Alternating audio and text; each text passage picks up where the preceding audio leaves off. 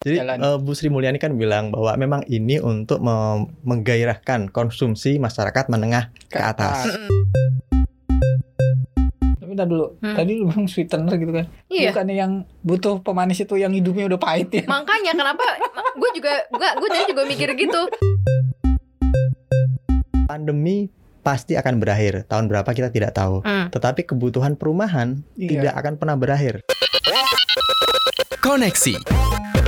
Konten ekonomi seksi. Halo sobat cuan, apa Hai, kabar? Sobat Cuan. Semoga selalu baik-baik dan sehat-sehat saja di pekan pertama bulan Maret dan selalu tambah cuan ya pastinya kan namanya juga sobat cuan. Senang sekali Maria Katarina di sini bersama dengan Arif Gunawan, Head of Research CNBC Indonesia dan juga ada Mas Novan. Hai, Head of Digital CNBC halo. Indonesia mau ngobrol-ngobrol hari ini apa yang seru nih gengs Banyak yang seru yang layak mungkin eh, sobat Digosipin. cuan digosipin gitu ya diobrolin atau ditanyain tentunya ke Mas Argun Mar kayak Yap, yap, mungkin buat sobat cuan atau Maria gitu yang mau mulai belanja-belanja mobil ataupun rumah Mm-mm. Ya ini Eh kan belum udah- kita ketemu di mana nih Mas? Kita ketemu di Oh, iya. koneksi konten ekonomi seksi.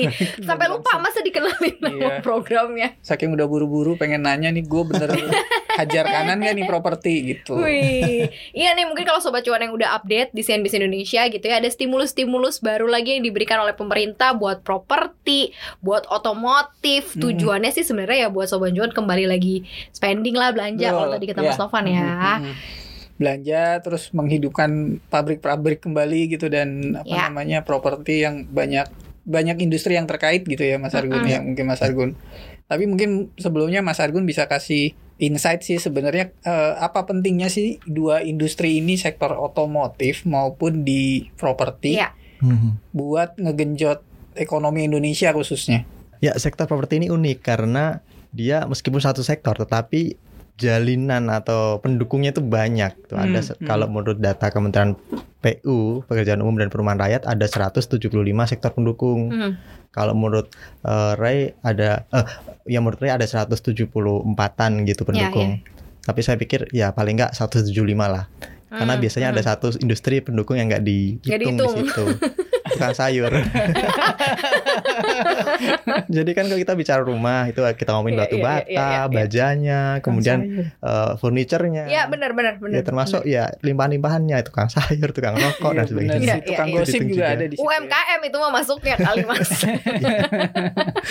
Bukan industri ya. Bukan industri. Ya, jadi kalau misalnya sektor ini bergulir naik 8%, ya asumsinya nanti sektor-sektor pendukungnya juga akan tumbuh gitu. Misalnya ada 8% pertumbuhan jumlah eh, properti misalnya itu kan berarti ada berapa ribu rumah baru Hmm. yang akan membutuhkan AC, yang akan membutuhkan Ya, ya, furniture ya kan. Mobil juga di situ misalnya. Demikian juga mobil, mobil juga eh, faktor eh, atau industri pendukungnya kan banyak. Ya kita Mm. bicara soal karetnya dari bannya, kemudian juga interior di dalamnya, Hmm. perkabelan gitu Hmm. juga ada ratusan eh, pendukung untuk sektor otomotif ini. Belum jika kita bicara soal lapangan kerja gitu. Ya. Perkiraan ada eh, 60 jutaan gitu lapangan Hmm, kerja yang hmm. bisa tercipta di sektor properti dan juga di sektor otomotif gitu. Jadi emang banyak banget orang-orang yang bisa mendapatkan pekerjaan di dua sektor ini meskipun mereka nggak terlibat langsung atau Mm, mm. oh, berada di industri intinya gitu. Cuman pendukungnya aja juga sudah mendapatkan manfaatnya gitu. Dan di kala pandemi, jika pemerintah ingin mendorong konsumsi, yang mana kan kita tahu konsumsi nyumbangnya 50% ke atas Besar ya, banget. untuk untuk perekonomian Mm-mm. kita. Ya sekarang problemnya memang kalau bicara masyarakat menengah ke bawah, kasih insentif. Insentifnya Hmm, berupa sumbangan bansos untuk masyarakat Iya. eh, ke bawah menengah ke, ba- eh, ke bawah terutama ya di di bawah garis kemiskinan. Yang menengah dibantu dengan eh, stimulus gaji. Nah, untuk yang menengah ke atas ya biar mereka mau konsumsi itu harus dikasih pemanis. Ada mereka- sweetener-nya gitu ya. sweetener. Karena mereka kan Hmm, hmm. eh, pendapatannya relatif terjaga. Betul. Dan kalau kita melihat data LPS terakhir kemarin, itu menunjukkan saving mereka meningkat gitu. Tapi tadi dulu, Hmm. tadi lu bilang sweetener gitu kan. Iya. Bukannya yang butuh pemanis itu yang hidupnya udah pahit ya. Makanya kenapa gue juga gue gue tadi juga mikir gitu.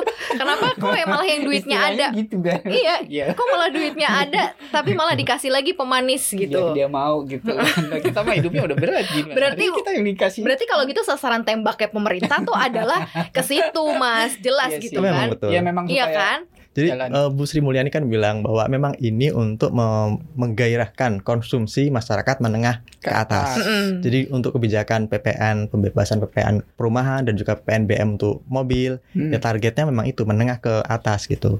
Menengah ke bawah bukan berarti ditinggalkan ya kan ada bansos juga, Mm-mm. ada eh, apa namanya relaksasi untuk pajak Hmm. penghasilan untuk Nah itu sweetenernya kita lah ya. Iya.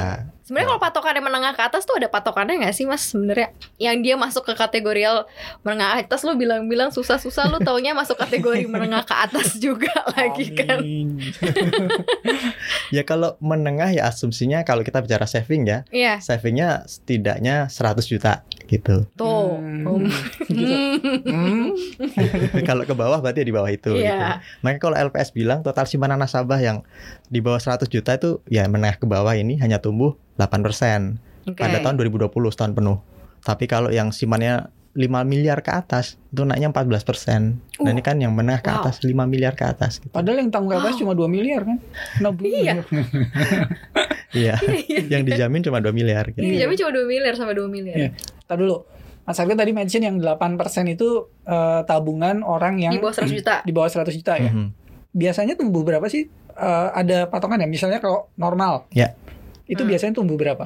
Dulu pernah saya ngetres sejak tahun 2014. Hmm. Itu kebetulan berbarengan dengan masa Pak Jokowi gitu ya. Ya. Rata-rata itu pertumbuhannya double digit eh, 12%, double digit. Oh. Oh. Gitu. Berarti dengan kata lain ini ada penurunan dong.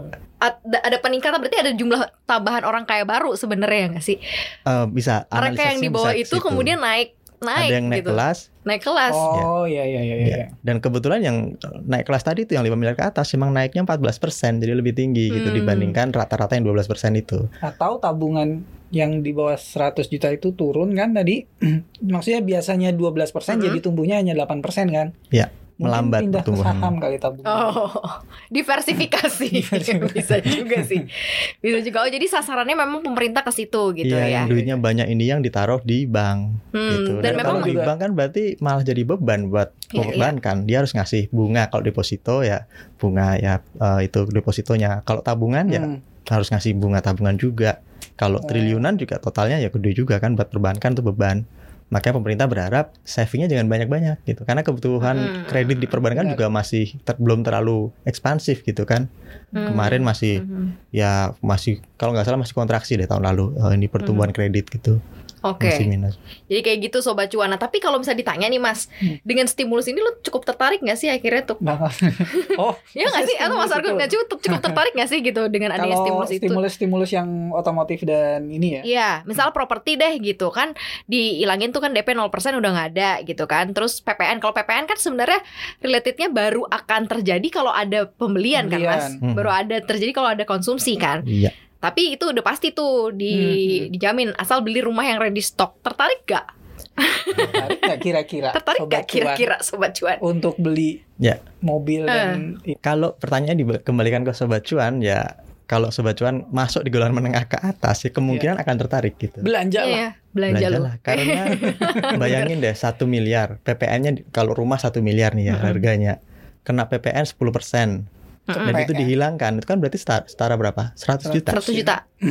Ya. Jadi 900 lah gitu ya. 900 juta jadinya itu rumah anda nanti belinya gitu Mhm. dan rumah ini kan bukan sesuatu yang nilainya turun gitu ya Mhm. anjlok tuh nggak pernah ya biasanya steady atau setidaknya meningkat terus tahun ke tahun jadi ini rumah itu aset dan juga investasi Hmm. pandemi pasti akan berakhir tahun berapa kita tidak tahu Hmm. tetapi kebutuhan perumahan Iya. tidak akan pernah berakhir gitu Ya, ya, ya. karena ya. pertumbuhan masyarakat yang berkeluarga itu jauh lebih cepat dibandingkan eh, pertumbuhan properti gitu. Kalau kita bicara di Indonesia kan masih ada backlog perumahan 7 Betul. jutaan gitu. Mm. Artinya masih ada 7 juta permintaan rumah baru yang belum bisa dipenuhi gitu. Hmm. Nah kalau yang sekarang bicara mengenai yang ready stock banyak juga nggak? Artinya kan ini memang untuk ngabisin kan, Back- backlognya gede. Tapi Iya. maksudnya yang startingnya yang memang ready untuk diserap nih sampai Agustus cukup nggak kira-kira dengan pemenuhan itu? Maksudnya untuk memenuhi itu? Nah, kalau saya melihat kebijakan pemerintah ini, dia tidak berusaha memberikan insentif yang sifatnya menetap berlangsung lama. Hmm. Dia eh, hanya berlaku enam bulan kan, Iya, enam Maret sampai Agustus. Mm-mm. Artinya apa? Ini emang seperti dibilang Maria, kemungkinan untuk menghabiskan stok yang ada. Hmm. Jadi kalau bicara stok, Kementerian PUPera, Kementerian Pekerjaan Umum dan Perumahan Rakyat, dia bilang saat ini masih ada stok rumah yang harganya 300 sampai 300 juta sampai 1 miliar itu 9.000 unit. Oh, wow. Mayoritas di Jabodetabek. Oh, Oke. Kalau yang 1 miliar sampai 2 miliar masih ada 9.000 unit juga. Hmm. Itu ready stock yang Nah. udah kebangun, tinggal dibeli, tinggal dihuni gitu. Pertanyaannya itu kan eh, taruhlah itu harga-harga menengah ke bawah ya. Hmm. Kayak Maria mention tadi juga misalnya menengah ke bawah ini kan masih survival mode istilahnya dengan kondisi yang ekonomi yang Ya. masih kurang pasti ini kan. Artinya buat mereka gue better saving dulu deh nahan dulu karena gue nggak tahu apa yang akan terjadi di tahun-tahun berikutnya atau beberapa bulan ke depan. Yang ready stock itu kan taruhlah misalnya untuk rumah harga 300 sampai di bawah 1 miliar gitu. Artinya Hmm, yang sebenarnya eh, ditujukan untuk eh, Sasaran tembaknya yang menengah. menengah Ya. kan ya menengah Ya. bawah gitu. Apakah kemudian ini juga akan terserap ataukah justru nanti yang menyerap ini adalah orang-orang yang orang-orang menengah ke atas yang kemu- kemudian nanti ketika ekonomi membaik artinya cuma buat investasi doang gitu. Iya, soalnya kan nggak boleh jual cuma satu tahun, mas. Hmm, hmm. Jadi bisa aja tuh memang bener, bisa aja mekanismenya circle-nya kayak gitu kan. Hmm. Yang penting tidak boleh dijual kembali selama satu tahun. Nah setelah itu oh kan, aturannya gitu ya iya, Iya. Oh. iya, diaturannya Harus seperti di-lock. itu. Di lock satu untuk tahun. di, Di lock satu untuk tahun. mendapatkan gratis Itu tadi PPN, PPN, tadi. itu. oke Jadi di locknya cuma satu tahun tuh. Ya kalau kebutuhan investasi kan ya tidak bisa dipungkiri ya itu memang Hmm. ada Hmm. fenomena pembelian rumah untuk properti pas untuk untuk hunian eh, memang ada tetapi investasi juga banyak gitu dan Hmm. itu tidak bisa disalahkan.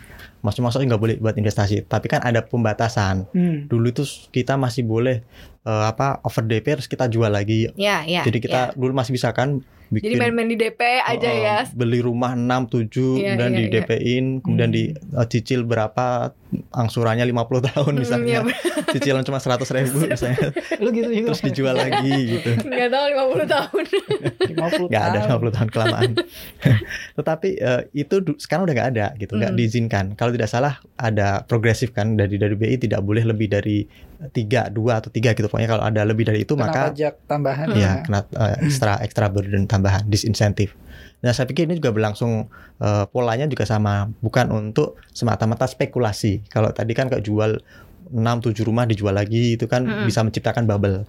Kalau ini kan dia harus perumahan eh, rumah yang baru dibeli di tangan pertama, bukan Hmm. di tangan kedua.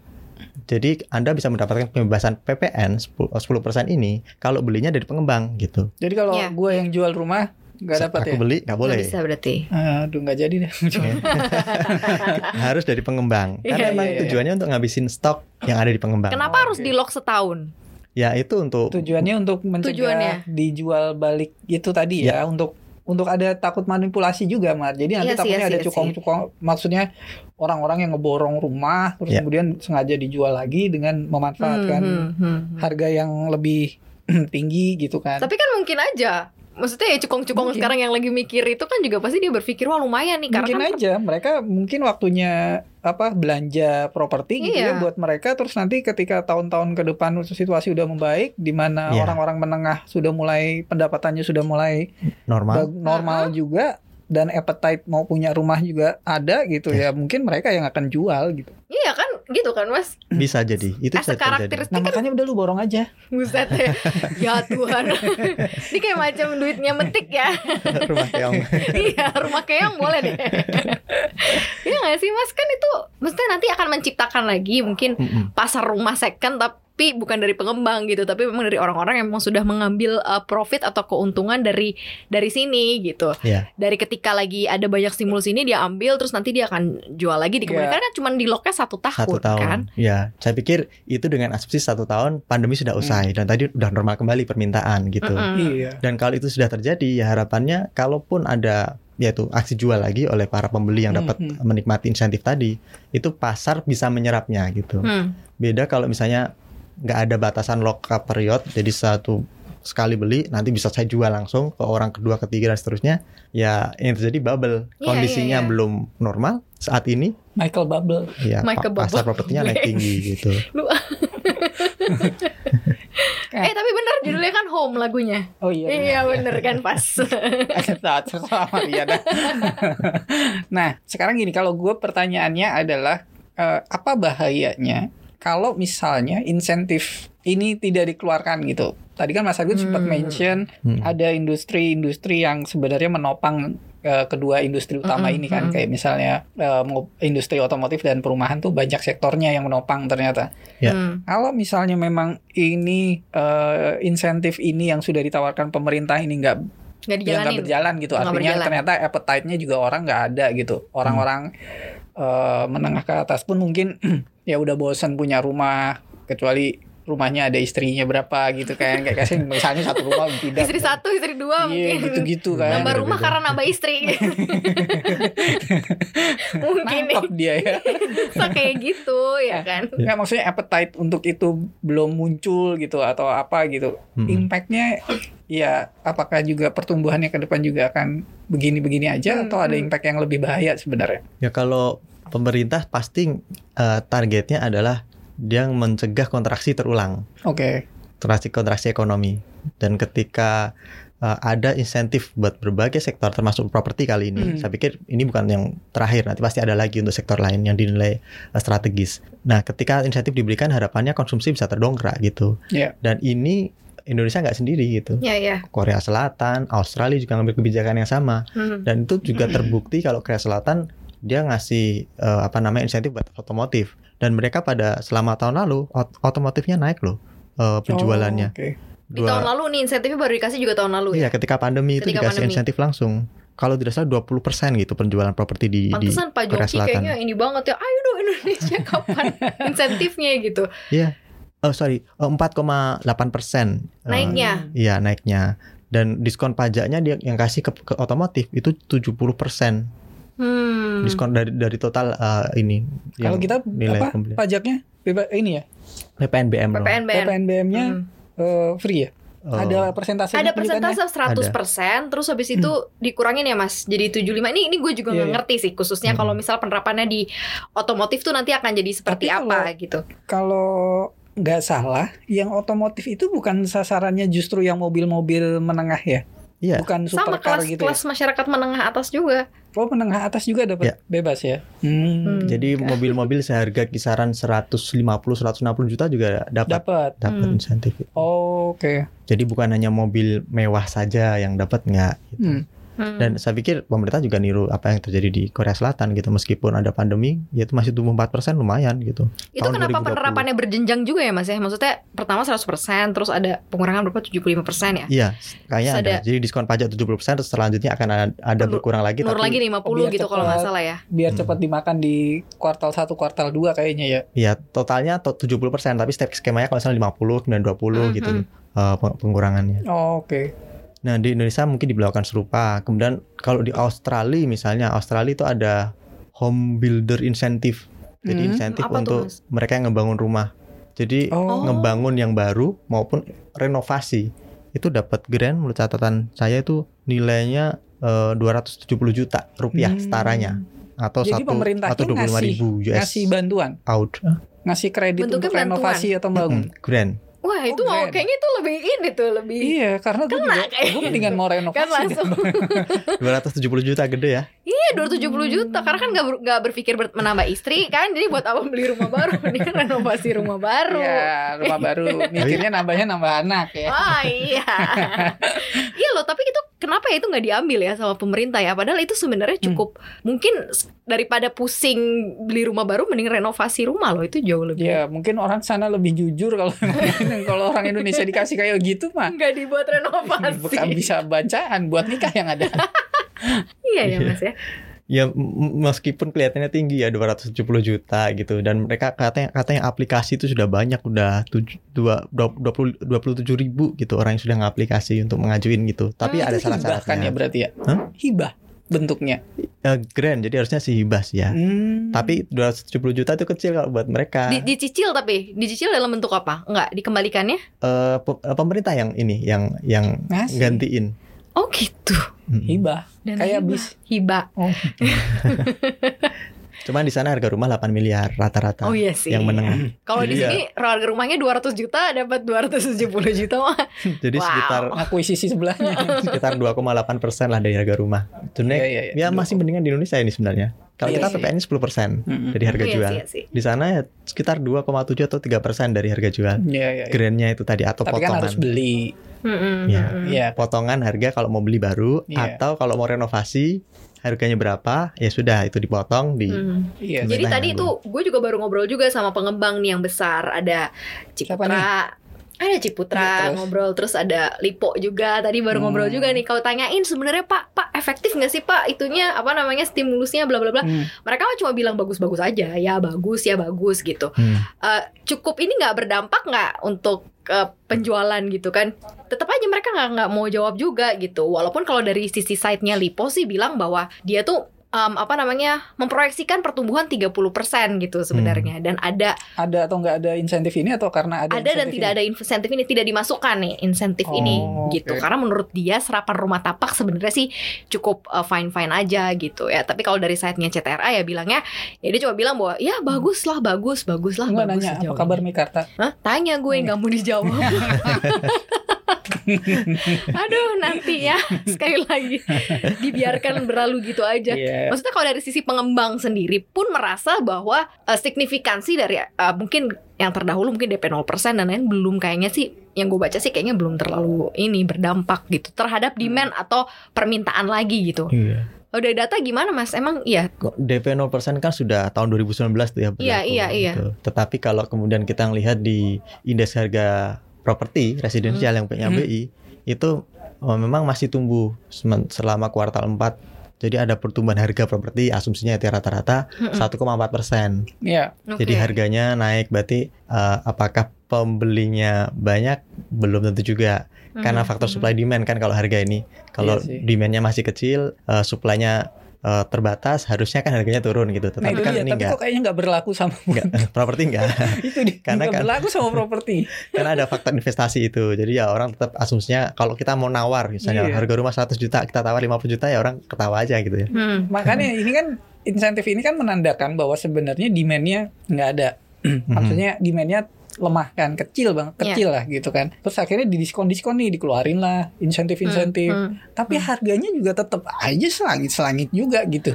Maksudnya mereka dari pengembang pun juga nggak nggak mau turun harga lah istilahnya. nggak gitu mau kan. dia juga tadi bilang karena memang kalau misalnya diincar dari margin rumah yang di 2 Ya. miliar tuh udah kecil katanya Hmm. jadi nggak mungkin diturunin harga menurut dia nggak mau Kecilnya dia ya. udah kecil marginnya jadi Kecilnya dia gedenya kita. di kita gede. Karena kan kalau kita bergerak atau mengoperasikan perusahaan yang bergerak di bidang properti, real estate Hmm. atau pengembang, Hmm. eh, biaya cash flow kita itu memang tidak terlalu besar. Iya.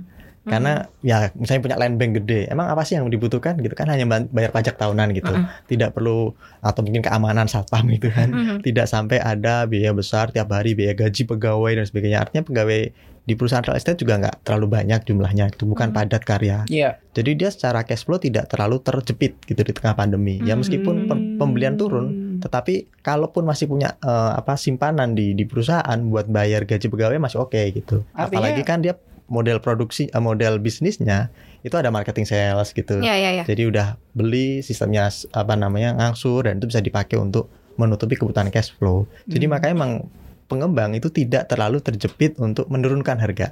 Meskipun Sombong sekarang gitu pendulumnya Sombong pendulumnya banget. ada di buyer Iya gitu. benar. Sekarang buyer itu posisinya posisi tawarnya lebih kuat gitu sebenarnya. Karena supply mereka masih berlebih. Di sisi lain harga eh, permintaan atau penjualan pro- eh, properti itu anjlok. Kalau di datanya Bank Indonesia itu kan kuartal 3 dan 4 properti itu masih eh, apa namanya? Penjualannya itu kontraksi Mhm. minus 20% ya kuartal 4 dan Tahun kuart- lalu berarti ya. tahun lalu dan kuartal 3 minusnya 30%.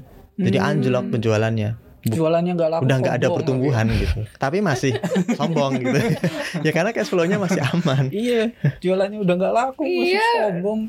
Turunin apa gitu? Kalau iya tapi nggak mau dibilang karena marginnya memang kecil gitu tadi. Apalagi tadi Mas Argun juga udah bilang kan ini juga pemberlakuannya cuma enam bulan ya. Maksudnya cukup efektif nggak sih enam bulan? Kalau Ray kalau dari real estate Indonesia Hmm. bilangnya diterusin deh sampai Desember gitu. Iya, tapi kalau kalau pemerintah kan ngasihnya cuma enam bulan nih. Nih enam bulan ntar diperpanjang gitu nggak sih Mas? Kira-kira bentuknya. Sepertinya pemerintah akan berhitung gitu. Kalau kalau efek bergulirnya ternyata lebih besar gitu, nanti tercermin pada pertumbuhan ekonomi kuartal 2 lah ya. Mungkin, Mungkin nanti akan dilanjutin diperpanjang. Jadi kalau Hmm. ternyata dengan kebijakan ini sektor-sektor pendukung properti kok bergairah bergulir, pasti akan diperpanjang. Hmm. Tapi kalau ternyata ya so-so ya pemerintah akan mungkin tidak akan memperpanjang kebijakan ini. Target awalnya memang untuk mengungkit eh, konsumsi dalam jangka pendek. Hmm. Pemerintah juga nggak mau kehilangan pendapatan kan berapa eh, stimulusnya totalnya 5 triliun kalau 5 nggak salah. triliun ya Nah, itu ya lumayan lah buat pemerintah untuk kehilangan pajak segede itu. Ya Hmm. kemungkinan juga akan dia tuh akan dilanjut kalau efek bergulirnya besar. Kalau di Australia misalnya mereka menyebutkan dengan kebijakan home builder eh, grant tadi itu itu efek ke perekonomian gede banget. Efeknya 50 miliar dolar Australia. Dengan adanya tadi ya dana-dana hibah untuk renovasi rumah ya Iya, padahal mereka cuma ngeluarin 1,8 miliar Oh. untuk ke- untuk Wow. kebijakan itu. Jadi untuk ngebiayai kebijakan itu itu ya 1,8 miliar bisa berubah potensial loss-nya karena harusnya pendapatan itu diterima, akhirnya enggak untuk pembelian rumah baru atau untuk rehabilitasi ya mungkin dia ngasih grant bantuan ya kas negara berkurang segitu 1,8 Hmm. miliar doang. Mhm. Tapi efek ke perekonomian yang bergulir aktivitas ekonomi karena kebijakan ini itu ya nyaris 25 kali lipat kan. Hmm. 50 miliar dolar Australia tadi itu. Nah, Tuh yang namanya kebijakan tepat sasaran gitu mas. Ya emang pengen i, tepat kantong jadi langsung ke kantongnya orang gitu. Bukan Bener. tepat sasaran tepat ke kantong ngasihnya langsung ke kantong orang. Iya iya iya. Kayak- Tapi emang kalau misalnya di negara gitu di keseluruhan gitu ya negara dengan rapot misalnya oh propertinya bagus gitu. Atau otomotifnya bagus gitu ya penjualannya tuh seperti apa gambarannya tuh seperti apa sih? Maksudnya gam, eh, orang melihatnya tuh gimana sih gitu. Indonesia kan memang lagi perbaiki di situ nih dari konsumsi atau hanya sebatas memang oh ya konsumsinya sudah membaik oh ya daya belinya udah baik oh jualan lagi yuk di Indonesia gitu. Jadi udah ada nih yang beli nih atau seperti apa sih gambaran yang mau dicapai gitu mas dengan negara dengan memang tingkat eh, apa namanya konsumsi atau propertinya daya belinya bagus otomotifnya juga bagus gitu. Oh, kalau kita ngomongin otomotif, Indonesia itu kalau tidak salah eh, apa namanya skala kepemilikan mobil terhadap penduduknya itu masih rendah, di, terendah di Asia. oh Itu wajar karena kita paling padat gitu ya. Hmm. Dan di sisi lain, jadi itu aja juga macetnya udah di mana-mana iya dinilai itu jadi peluang buat ini untuk pasar proper- eh, otomotif. Di sisi lain kalau Ya, kita bicara ya. properti ya itu backlog 7 jutaan itu juga pasar iya. gitu. Kalau mereka memiliki daya beli minimal dikasih kemampuan untuk untuk menyediakan uang muka dan cicilan ya eh, rendah gitu, ya itu akan membantu peningkatan eh, pro pasar properti. Dan ini terbukti di Indonesia sekarang yang lagi rame itu masyarakat eh, pasar MBR, penghasilan rendah, Hmm. masyarakat berpenghasilan rendah. masyarakat berpenghasilan berpenghasilan rendah Ya, jadi kemarin itu BTN kan labanya naik tuh sampai 1,6 Ya. triliun Mhm, gitu mhm. kan. Karena dia ternyata masih bisa mengucurkan kredit subsidi. Gede Mhm. banget dia masuk naiknya di situ. Iya. Nah, kredit subsidi itu menyasar masyarakat menengah ke bawah, masyarakat ke bawah ini tepatnya. MBR tadi itu penghasilan rendah yang disubsidi oleh pemerintah. Jadi KPR-nya BTN tahun 2020 itu kan tumbuh 8,6 persen. Iya, Ya iya, ini iya, ag- iya. uh, bisa dibilang dalam tanda kutip anomali Hmm, karena kan ekonominya lagi turun gitu, lagi kontraksi. Ternyata dia masih tumbuh KPR-nya, tapi itu subsidi. Artinya masyarakat meneng masyarakat bawah itu juga pasar yang besar untuk properti ini. Iya, iya, iya, iya. Dan subsidi pemerintah itu ngebantu ya bergairahnya industri properti ini juga gitu. Mhm. Tetapi di sisi lain eh, pemerintah kan nggak cuma ngurusin itu. Yang men- menengah dikasih apa? Ya ini tadi PPN 10% Mhm, mhm. gitu. Mar coba Ya. kalau misalnya lu lu Kenapa dengan gue? enggak misalnya kita berandai-andai Ya, gitu ya, ya, ya, ya. bukan berandai- misalnya dengan adanya aturan ini lu sendiri personally akan tertarik nggak untuk spending eh, uang untuk membeli properti Hmm. ataupun eh, kendaraan bermotor gitu otomotif dengan segala insentif yang sudah diberikan Hmm, enggak jujur enggak enggak jujur enggak karena gue kan kalau gue kan yang gue lihat kan kebutuhan oh, kan gue oke. memang sedang tidak butuh gitu Hmm. maksudnya tidak mengarah ke situ Hmm. sampai sekarang pun juga nggak kelihatan maksudnya ya mungkin harus dihitung dengan benar ya Iya, benefitnya iya, iya. apa kali ya Hmm, mungkin hmm. baru baru ketahuan ya kalau Hmm. misalnya memang ada yang ada yang menawarkan rumah terus kemudian em, bagus gitu Iya. tempatnya segala Hmm. macam ini kita nggak tahu kan maksudnya apakah eh, rumah yang ditawarkan ini entah letaknya di mana gitu nilai investasinya berapa lama tapi kalau da- dari sudut Hmm. pandang aku sih aku belum mengarah ke situ karena bicara kebutuhan yang memang Hmm. belum butuh ke situ Hmm, hmm, kan nggak tahu sobat cuan siapa tahu kan dengerin kita malahan Iya, iya, iya. terinspirasi gitu Iya, tadi gue juga sempat berpikir tuh bahwa apa namanya insentifnya pemerintah itu kan kalau Mas Mas Argun bilang memang nyasarnya sebenarnya orang-orang yang sudah mapan lah, Mm-mm. Mm-mm. artinya yang sudah tabungannya juga sebenarnya banyak. Ya. iya gue mah Pemerintah jauh pengen- dari mapan lah Pemerintah tuh pengen ngem- ngempesin tabungannya orang-orang yang berduit itu kan Iya, supaya di biar spending, muter. biar Muter-muter. muter duitnya gitu. Nah, tapi sebenarnya kalau lihat nggak sih Indonesia tuh permasalahannya mungkin pemerataan kali ya nggak oh banyak masalahnya. Iya kan? Maksudnya pemerataan nggak? Kalau- Karena kan tadi lo kan bilang mas, Iya, eh, apa namanya masih rendah aja udah macet gitu. iya. Itu di Jakarta kan? Hmm. Mungkin sebenarnya adalah daya sasarnya harusnya lebih luas kali ya mas. Mungkin di Hmm. properti juga sama gitu. Hmm. Kan selama ini Jawa sentris doang. Ya. Pulau-pulau yang lain gitu. Dan eh, otomotif kan juga sama. Hmm. Ya nggak? Bahwa masalah masalahnya tuh pemerataan. Karena sudut pandang kita tuh di kota-kota besar. Iya. Betul, betul. Sebenarnya sih kalau misalnya Mas Argun bilang tadi bahwa ini kan untuk menggerakkan ekonomi. Mm. Selain dua sektor ini, Hmm. sebenarnya ada lagi nggak sih sektor yang eh, harusnya mungkin juga dikena beri insentif untuk kemudian makin menggerakkan Hmm. ekonomi selain otomotif dan di luar properti lah misalnya. Ini ngelirik sektor yang lain nih. Dikasih insight. Siapa tahu abis ini keluar Iya, iya. stimulusnya. Iya maksud gue. Karena denger nungguin denger kita. itu, gitu kan. Siapa tahu mas? Sri Mulyani dengerin Shop Cuan gitu. Halo Ibu Sri Mulyani. Iya, Bu. Sapa. Bu. ya pasti eh, pemerintah juga udah tahu gitu ya sektor-sektor strategis yang bisa memutar roda perekonomian. Oh, jawabannya jelas manufaktur gitu. Hmm. Manufaktur ini eh, sektor atau lapangan usaha pembentuk PDB masih yang teratas gitu. Kemarin memang farmasi meningkat tapi kan musiman. Kemudian juga teknologi informasi ini masa depan. Jadi ya kemungkinan eh, manufaktur masih jadi tulang punggung itu. Jadi PR apa yang harus diberikan ya kalau kita bicara manufaktur ya kemudahan izin usaha terutama yang penting itu Hmm. Eh, dikasih keringanan pajak tidak akan berdampak banyak kalau kerugian yang diderita oleh para investor yang mau bangun pabrik manufaktur atau industri di Indonesia itu lebih gede kosnya. Kos misalnya apa? Komoda apa namanya? Logistik Mhm. kemudian juga perizinan kayak gitu. Jadi ya memang untuk pajak mungkin manufaktur tidak terlalu memerlukan. Yang dibutuhkan adalah mereka mendapatkan kemudahan izin usaha kemudian juga logistik yang eh, handal bisa em, supply chain-nya gampang Hmm. dan juga energi yang lebih murah bahan baku tersedia itu aja.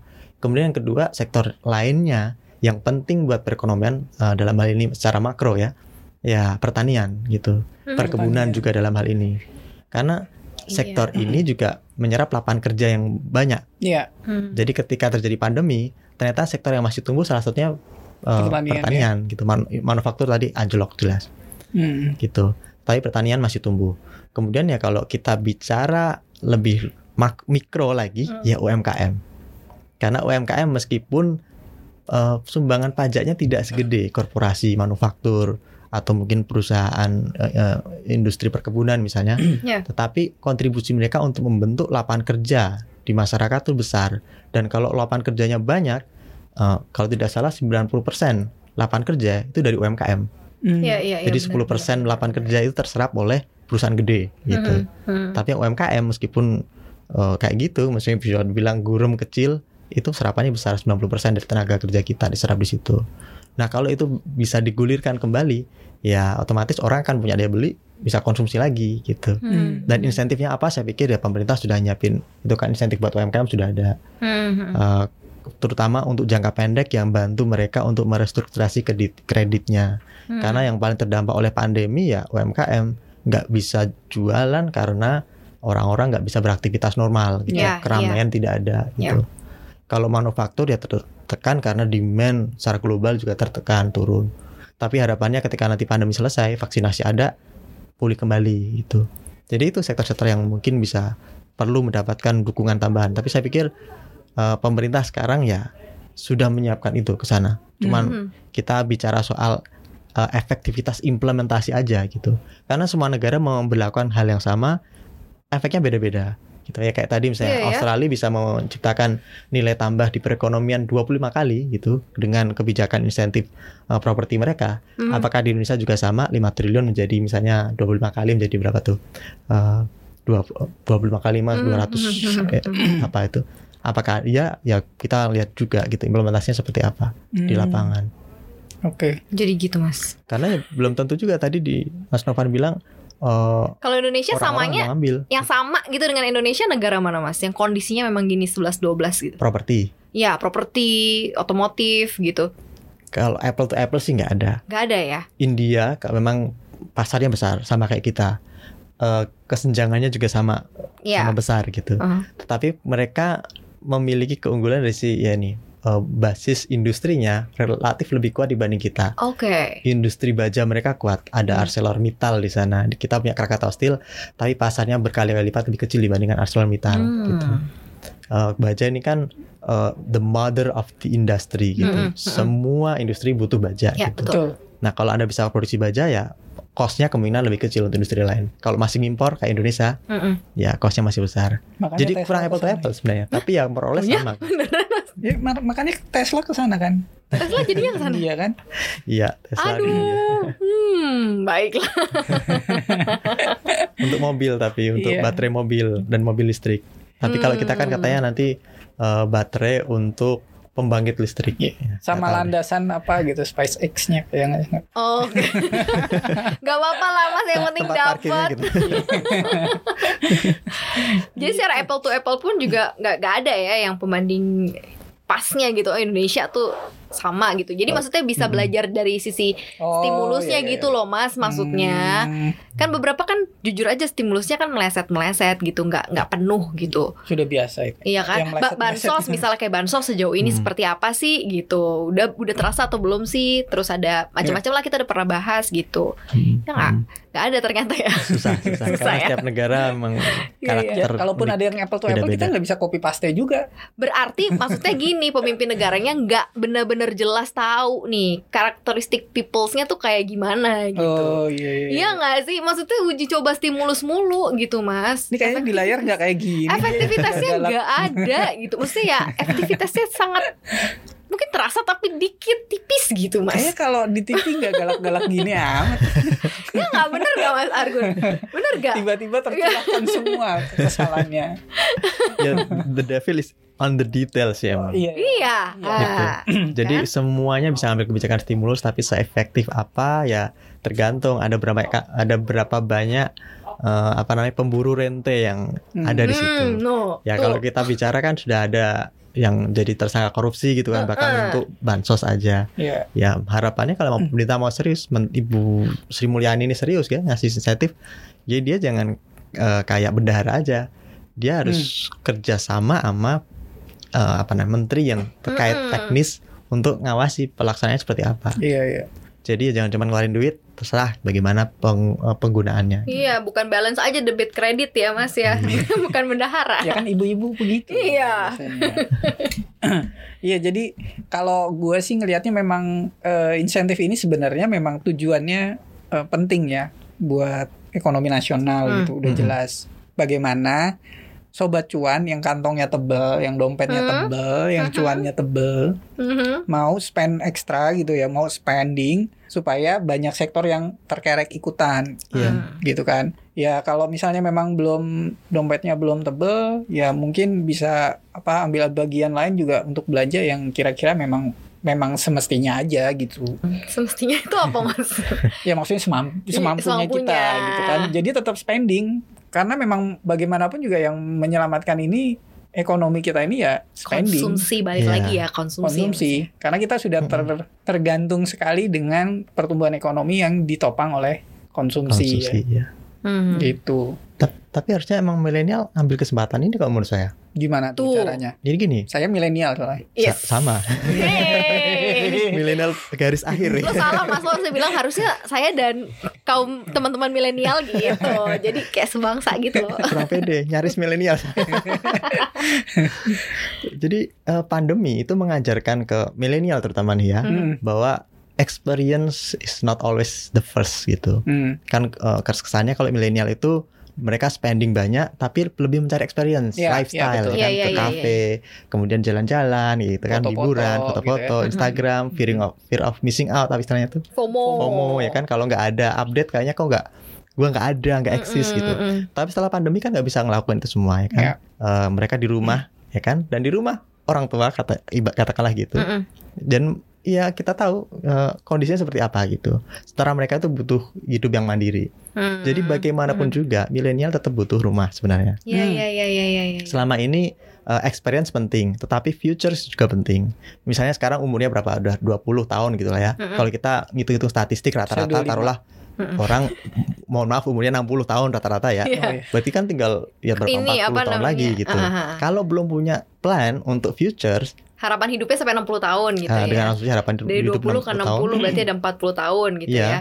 Jadi kalau dia hitung-hitung harusnya dia punya 20 tahun lagi untuk ngumpulin eh, modal untuk futures. Dalam ini apa? Rumah gitu. Hmm. Kalau sekarang misalnya ya oke lah Anda belum punya rumah, Anda misalnya milih nyewa gitu. Hmm. Bisa dibayangkan biaya sewa per tahun dikumpulin selama 20 tahun, 40 tahun itu kan berapa gitu. Berapa rumah? Tidak punya aset, tidak ada asetnya gitu. Jadi minimal memang perlu kalau tidak mau beli mobil ya oke lah itu masih debatable. Ya. Eh, silahkan. Tapi kalau Hmm. nggak punya rumah sepertinya kok keterlaluan gitu. Minimal at least Hmm. satu rumah gitu. Dan kalau kita hitung secara pendanaan mestinya milenial juga masuk golongan yang duitnya nambah. Dengan asumsi dia udah kerja ya, Iya, iya. Gajinya tetap gitu. Pandemi duitnya ngumpul akhirnya masuk ke saving atau ke saham tadi Hmm. dibilang Maria. Dan dengan duit itu harusnya kalau kita bicara pengelolaan keuangan itu kan har- idealnya 40% untuk spending. Mm-mm. Kemudian Idealnya ya. idealnya 30% untuk installment Utang. cicilan. Ya.